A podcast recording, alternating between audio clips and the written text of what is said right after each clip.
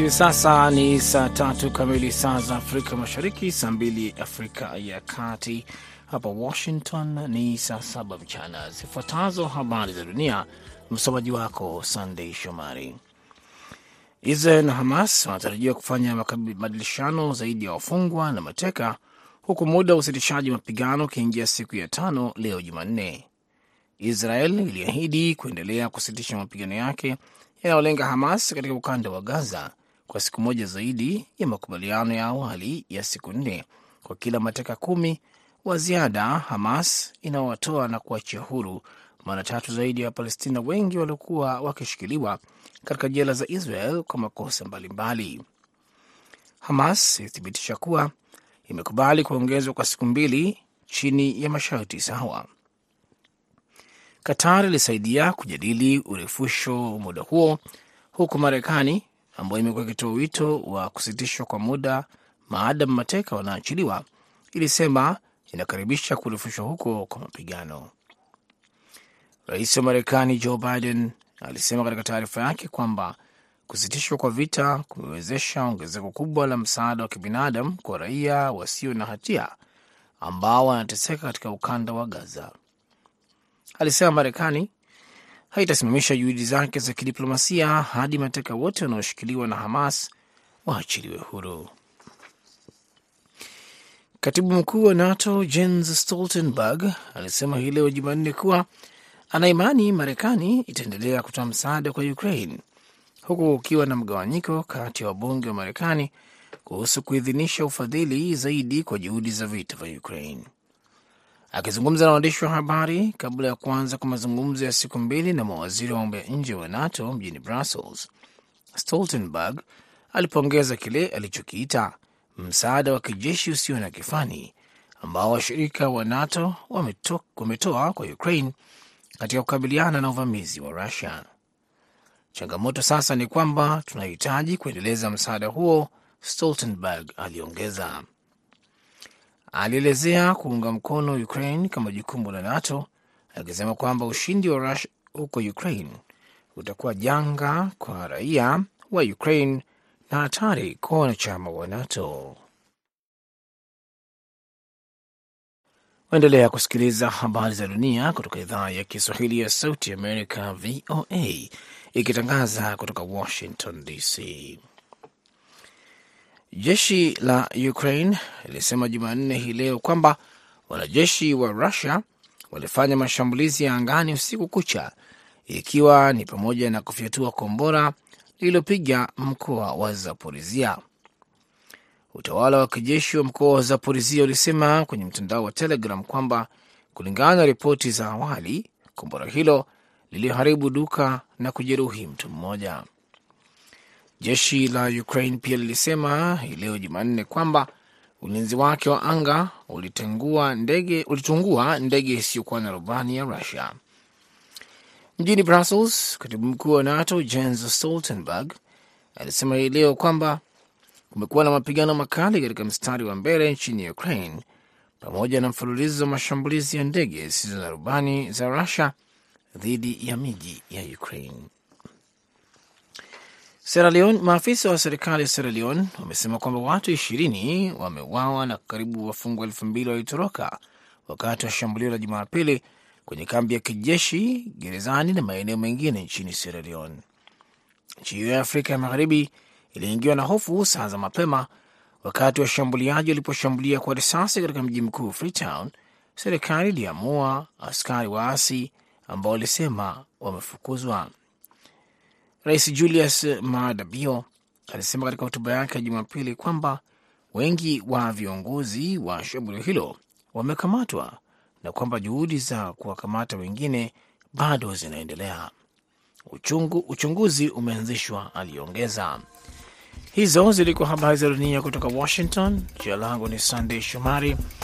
Muda mfupi ujao utaungana naye Patrick Ndwimana kwenye kipindi cha Kwa Undani. Kwa heri kwa sasa.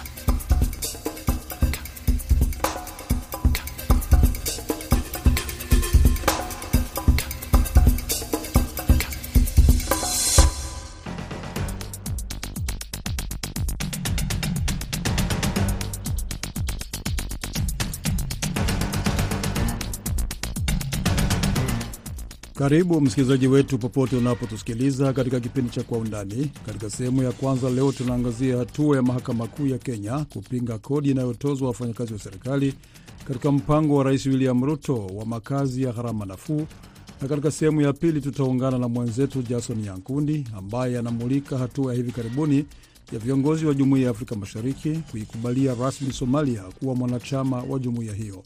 Studio uko nami Patrick Nduimana, ambatana nami hadi mwisho wa kipindi.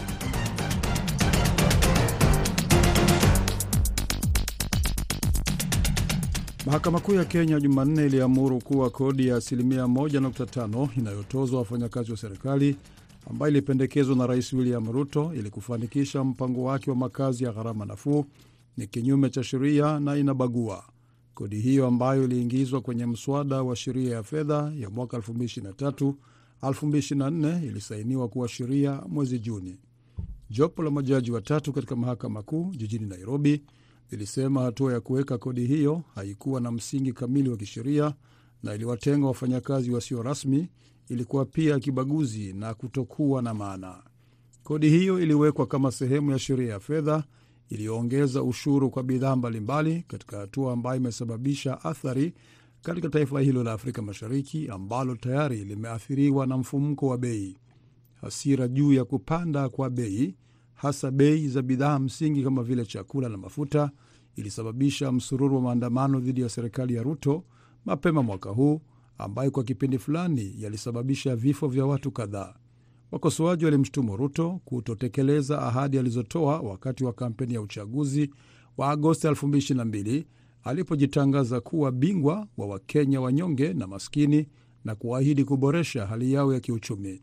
Ruto alitetea mfuko wake wa makazi ya gharama nafuu akisema utawajengea maskini nyumba, utatoa ajira na kupunguza ukopaji. Taifa hilo lenye uchumi mkubwa wa Afrika Mashariki linakabiliwa na changamoto kadhaa ikiwemo kupungua kwa mapato ya serikali na kuporomoka kwa thamani ya sarafu ya nchi, hali ambayo ilipelekea gharama za ulipaji wa deni la umma kuongezeka. Kenya imerekodi deni kubwa zaidi katika historia yake ambalo lilifikia zaidi ya shilingi trilioni kumi mwezi Juni mwaka huu, kulingana na takwimu za idara ya hazina, sawa na theluthi mbili ya pato la taifa. Mamlaka ya kukusanya mapato ilisema mwezi uliopita kwamba haikufikia lengo lake la kukusanya mapato ya kutosha kati ya mwezi Juni na Septemba, ambapo ilipata upungufu wa zaidi ya dola milioni 500 katika kipindi hicho. Mfumuko wa bei ulifikia kiwango cha asilimia 6.9 mwezi Oktoba mwaka huu. Serikali imeiomba mahakama kuu itoe amri ya kuzuia utekelezaji wa uamuzi wake kwa siku 45 hadi itakapoamua juu ya hatua itakayofuata. Nimezungumza na Eric Theuri, mwenyekiti wa chama cha wanasheria nchini Kenya, mlalamikaji aliyekwenda mahakamani kupinga kodi hiyo, na nimetaka kujua walivyopokea uamuzi wa mahakama. Hatumepokea uamuzi vizuri, uh, kwa sababu kuanzia mwanzo uh, msimamo wa Law Society of Kenya ulikuwa kuwa hiyo mpango ama hiyo uh, marekebisho ambayo yalifanywa kwenye sheria ilifanywa kwa njia isiyo halali na kwa hivyo ilikuwa kinyume ya sheria na kinyume ya katiba. Kwa hivyo tumefurahia kuwa uh, mahakama imeweza kukubaliana na sisi na kusema kuwa uh, sheria hiyo ilitungwa vibaya, haikukuwa na na msimamo wa kisheria, kwa hivyo haikuambatana uh, na katiba ya Kenya. Pia mahakama ilikubaliana na sisi kuwa uh, shirika la ushuru wa Kenya halina uh, mamlaka ya kisheria kukusanya zile pesa kwa njia ambavyo uh, iliruhusiwa kukusanya hizo pesa, na pia ikasema kuwa hiyo ni kinyume cha sheria, kwa sababu kunatakiwa kukuwa na sheria ambayo imetengwa kwa minajili ya kurahisisha hilo kodi kutozwa na kupatia mamlaka shirika la ushuru la Kenya ku, kuweza kupokea hiyo kodi. Lakini pia tuna dhidi ya kufurahi hivyo, pia tumeghadhabishwa uh, na tumesikitishwa kwa sababu mahakama ili, ilitoa uamuzi kwa mkono mmoja na mkono mwingine kwa njia ambayo haieleweki, kwa njia ambayo ni kinyume na desturi za koti ikaweza kusema kuwa uamuzi wake utasimamishwa kwa siku arobaini na tano na hakuna sababu nzuri ambayo ilifanya mahakama kusema hiyo uamuzi wake utasimamishwa mpaka tarehe kumi mwezi wa Januari mwaka ujao, ili kuwapatia serikali nafasi ya kuenda uh, kwenye mahakama kuu na pia kupatia serikali nafasi ya kutafuta njia ya kuhalalisha uh, hiyo kodi. So kwa hivyo uh, tunapinga kwa kwa kwa ukali. Na hatua ya mahakama kufanya hivyo, kwa sababu ni uh, si kawaida na si desturi, na kwa hivyo sasa ni kama mahakama imepeana na mkono moja kusema kuwa hiyo sheria na kodi ambazo zinatozwa zinatozwa kinyume cha sheria, na kwa mkono mwingine kusema kuwa hiyo kodi iendelee kutozwa mpaka uh, Januari, wakati uh, pengine um, koti ya rufaa itakuwa imeweza kusikiliza ile kesi ambayo itapelekwa na uh, serikali kupinga uamuzi ambao umetolewa leo. Sasa Eric, nyie mlipokwenda mahakamani mlipinga tu tozo ya kodi hiyo ya asili moja nukta tano kwa mishahara ya wafanyakazi au mmepinga mpango mzima wa serikali kuhusu makazi ya gharama nafuu?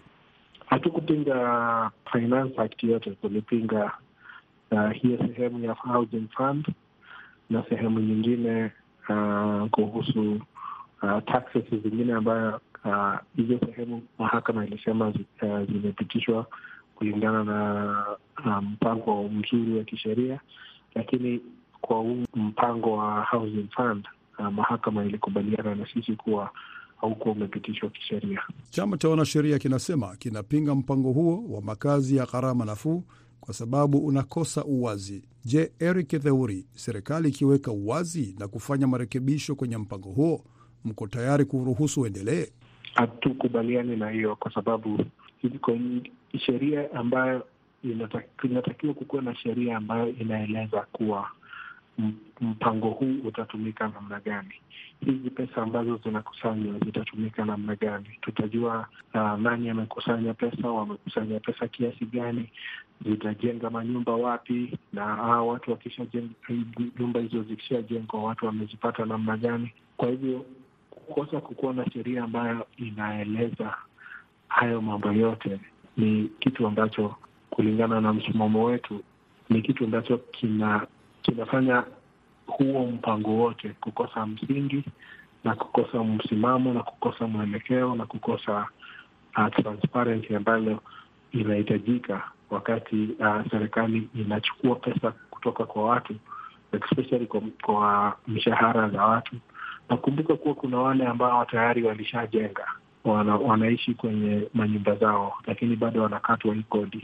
Kwa hivyo lazima kukuwe na mpangilio ambao unaonyesha vile watu wanaweza kufaidika na hizi pesa ambazo zinakusanyika, lakini kwa sasa mambo yote ni iko kwenye siri. Hakuna mtu ambaye anajua ni nyumba zipi zinajengwa wapi na nani watazipata. Kwa hivyo huo mpango si mpango ambao sisi tunaunga mkono, ni mpango ambao tumesema haujatekelezwa kwa njia nzuri. Kwa hiyo serikali ikiweka uwazi kama mnavyoomba, ikifafanua zaidi na kujibu hoja zenu, mtaiacha serikali iendelee na mpango wake huo? Wakati serikali itafanya hivyo, tutaangalia huo mpango ambao utakuwa umetengenezwa na tutakuwa na maoni wakati huo mpango umewekwa mbele, lakini kwa sasa hatuwezi kuwa na maoni.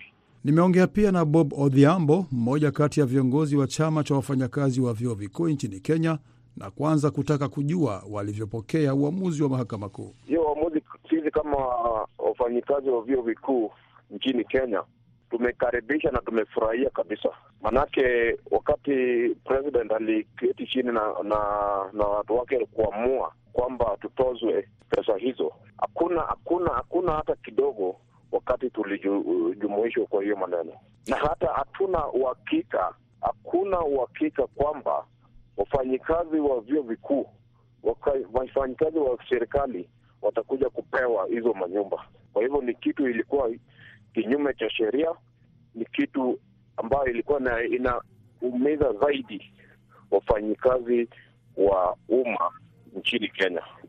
Sasa shida ni hii, hii kodi au nyie mnaona kwamba mpango mzima ni kwamba hamkubaliani nao? Uh, sababu serikali kupatishia wafanyakazi wake makazi ya gharama nafuu ni jambo nzuri. Uh, Bwana Odhiambo, shida iko mara mbili. Shida ya kwanza ni kwamba uh, wafanyikazi wa, wa umma uh, nchini Kenya, kusema ukweli, mshahara yao haijafika mahali ambapo tunataka ifike.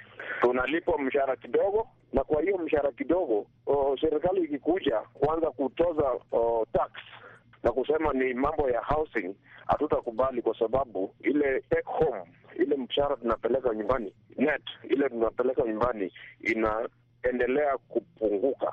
Namba two, hatukubaliani kabisa because hakuna mpango, hakuna mpango zaidi. Tumeambiwa kwamba tutahakikisha tumepata hizo manyumba kwa wafanyikazi wa umma. Utapata wale, kuna wale wako na manyumba, kuna wako, wale wako na wako kwa old age, na sasa ukianza kuambia utawapatia nyumba, unashangaa, mtu anashangaa atapewa nyumba wapi, na already ako na nyumba ingine. Hata leo serikali ikisema ina, inafuta hiyo kodi ya asilimia moja nukta tano nyie mtaendelea kuupinga tu mpango huu? Hiyo mpango hata ni tunaendelea kupinga. Hata wakati tulikuwa tunatozwa hiyo hiyo hiyo tax tulikuwa tunapinga. Ni ile tu walikuwa nachukua kwa sababu wao ndio wako na pesa ya kutulipa ya kulipa mshahara yetu. Kwa, kwa hivyo walikuwa nakata kwa mshahara yetu kinyume ya uh, sheria kinyume na hata uh, vile tungependelea nini ikue. Serikali ikiwajumuisha ili muweze kujadili vizuri mpango huo, mko tayari na kukubali uendelee? Tutakuwa tu tayari wakati watakubali pia kuongeza sisi mshahara. Yeah. Hatuwezi kubali tu eti tumeitwa mkutano kwenda kukubali hiyo kuongea hiyo maneno, kama kuna mpango mwafaka ya kuongeza mshahara ya wafanyikazi wa umma sana sana wale wa, wanaofanya kwa vyuo vikuu Kenya, Kenya hii. Ni Bob Odhiambo akizungumza na Sauti ya Amerika kutoka Nairobi. Punde tunaingia katika sehemu ya pili ya Kwa Undani.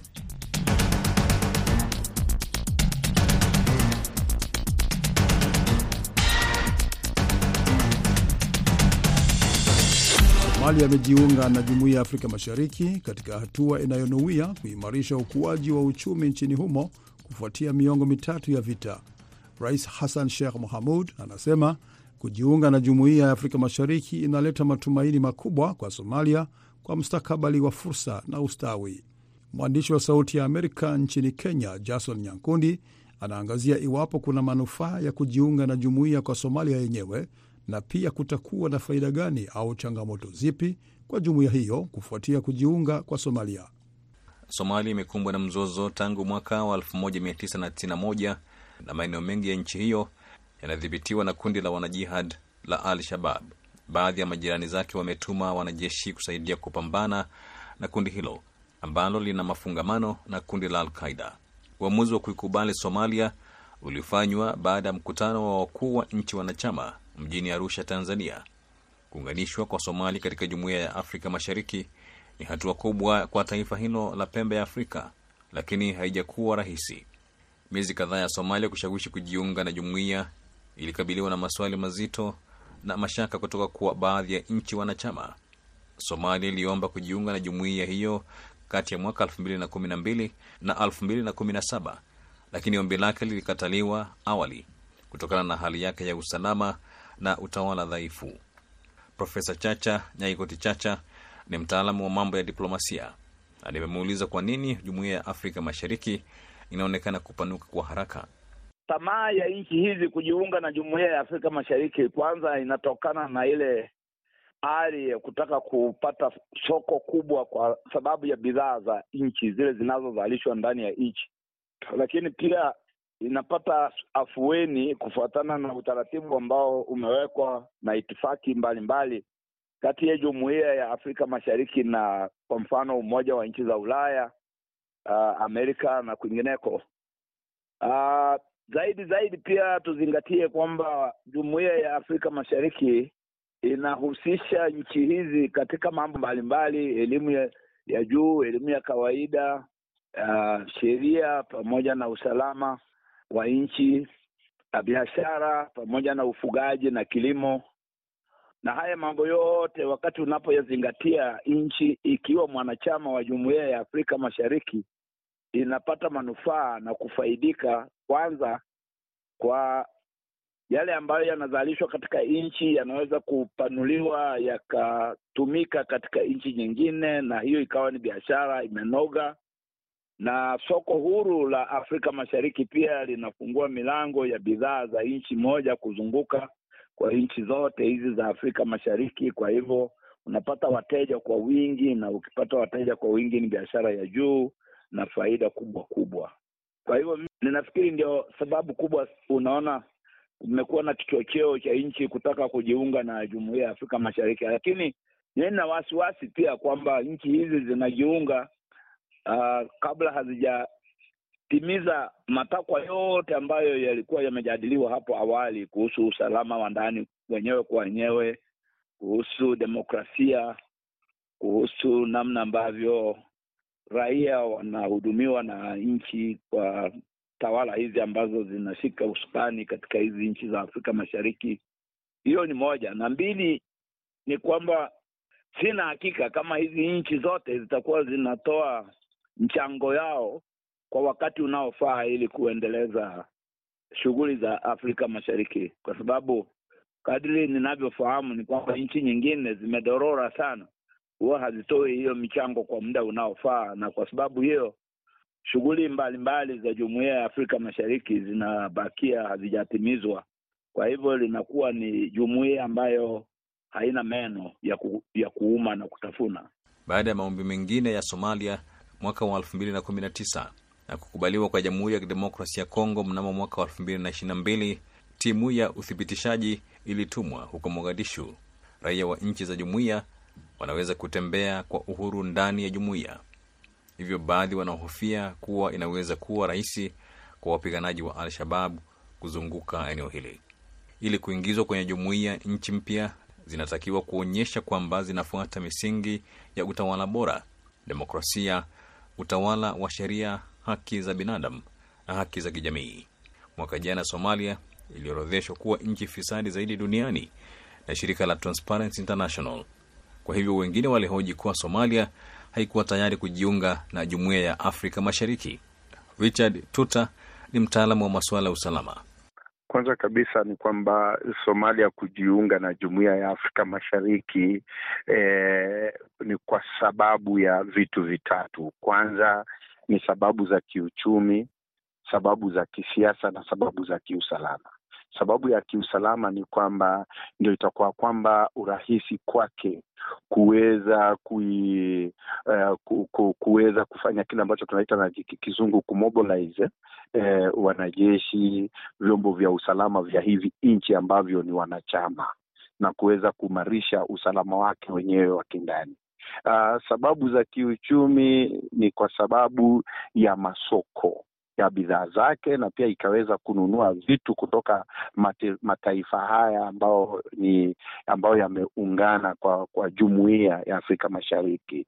Sababu za tatu za kisiasa ni kwa sababu ya, ya uongozi kule Somalia, wakawa na urafiki ule, ikawa kwamba wananchi wa kule wakaweza kupata manufaa zaidi na, na, na basi wakaweza kuiunga serikali iliyopo kwa hivi sasa mamlakani kuja nafikiria kwamba eh, mbinu za za usalama hugeuka kila kuchao. Kwa hivyo kutokana na kujiunga kwa Somalia katika jumuiya ya Afrika Mashariki, labda ita, italeta mabadiliko katika mbinu ya kuweza kulinda nchi binafsi na pia kuilinda kama jumuiya ya Afrika Mashariki. Kwa hivyo ni jambo ambalo kwa hivi sasa utakuta kwamba labda wanaohusika na masuala ya usalama katika nchi hizi zote, yaenda ikawa kwamba watakuwa na kikao na wakaweza kuanga kuangazia changamoto inayo itakayotokea kufuatia Somalia kujiunga na na jumuiya hii na kuweza kuweka mikakati ya kukabiliana na hizo changamoto. Utakuta kwamba katika kujiunga kwake na jumuiya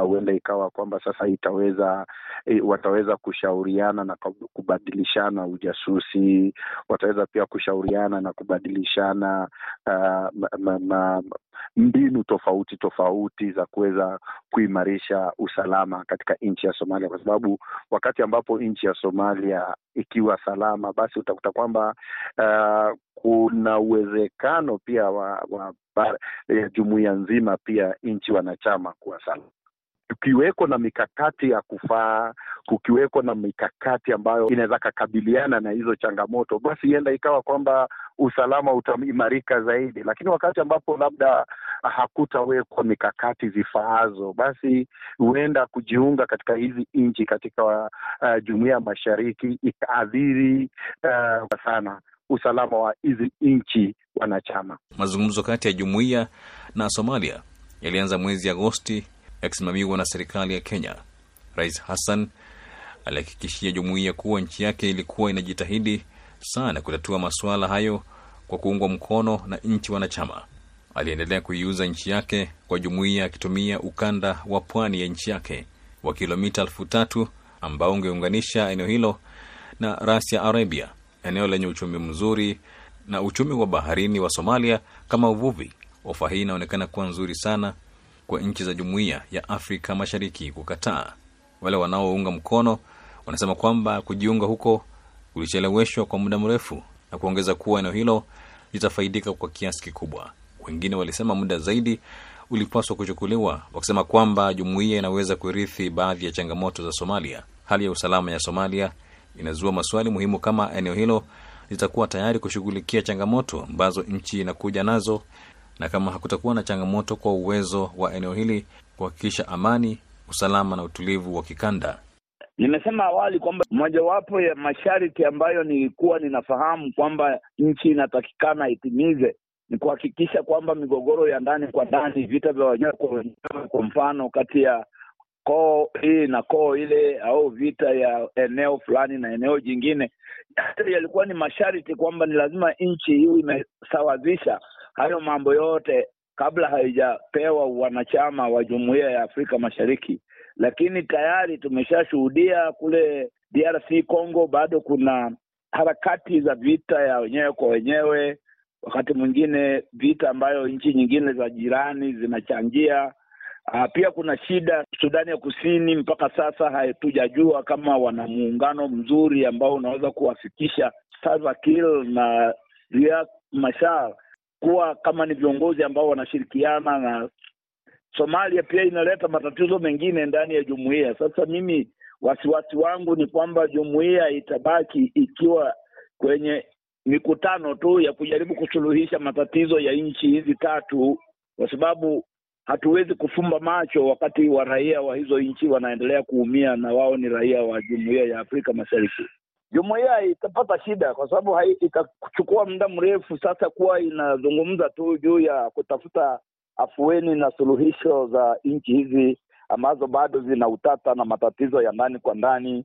Tayari vikosi vya Uganda, Kenya na Burundi vimetumwa nchini Somalia kwa takriban miongo miwili, lakini kile kilichokuwa kimeanza kama ujumbe mfupi wa kusaidia kuleta utulivu nchini humo kimeongezwa kwa miaka mingi zaidi kutokana na tishio la wanamgambo wa Al-Shabab na kushindwa kwa serikali kuweka vikosi tayari kwa ajili ya usalama wao.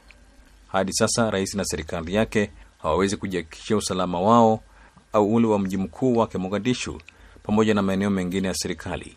Ni kikosi cha mpito cha Umoja wa Afrika nchini Somalia, ATMIS, kinachofanya kazi hiyo, na kuna wasiwasi kwamba kuondoka kwao mwishoni mwa mwaka 2024 kutaleta pengo ambalo Al Shabab wanaweza kulijaza, jambo ambalo linaweza kuirejesha Somalia kwenye machafuko ya kabla mwaka 2006 ambapo wanamgambo walidhibiti sehemu kubwa ya nchi ukiwemo mji mkuu Mogadishu. Jumuiya ya Afrika Mashariki inalenga kupanua ukubwa wake wa soko huku ikitumai kuiunganisha nchi zote za pembe Afrika. Mapema mwaka huu, katibu mkuu wa jumuiya Peter Mathuki alidokeza kwamba Jibuti na Ethiopia pia zitajiunga.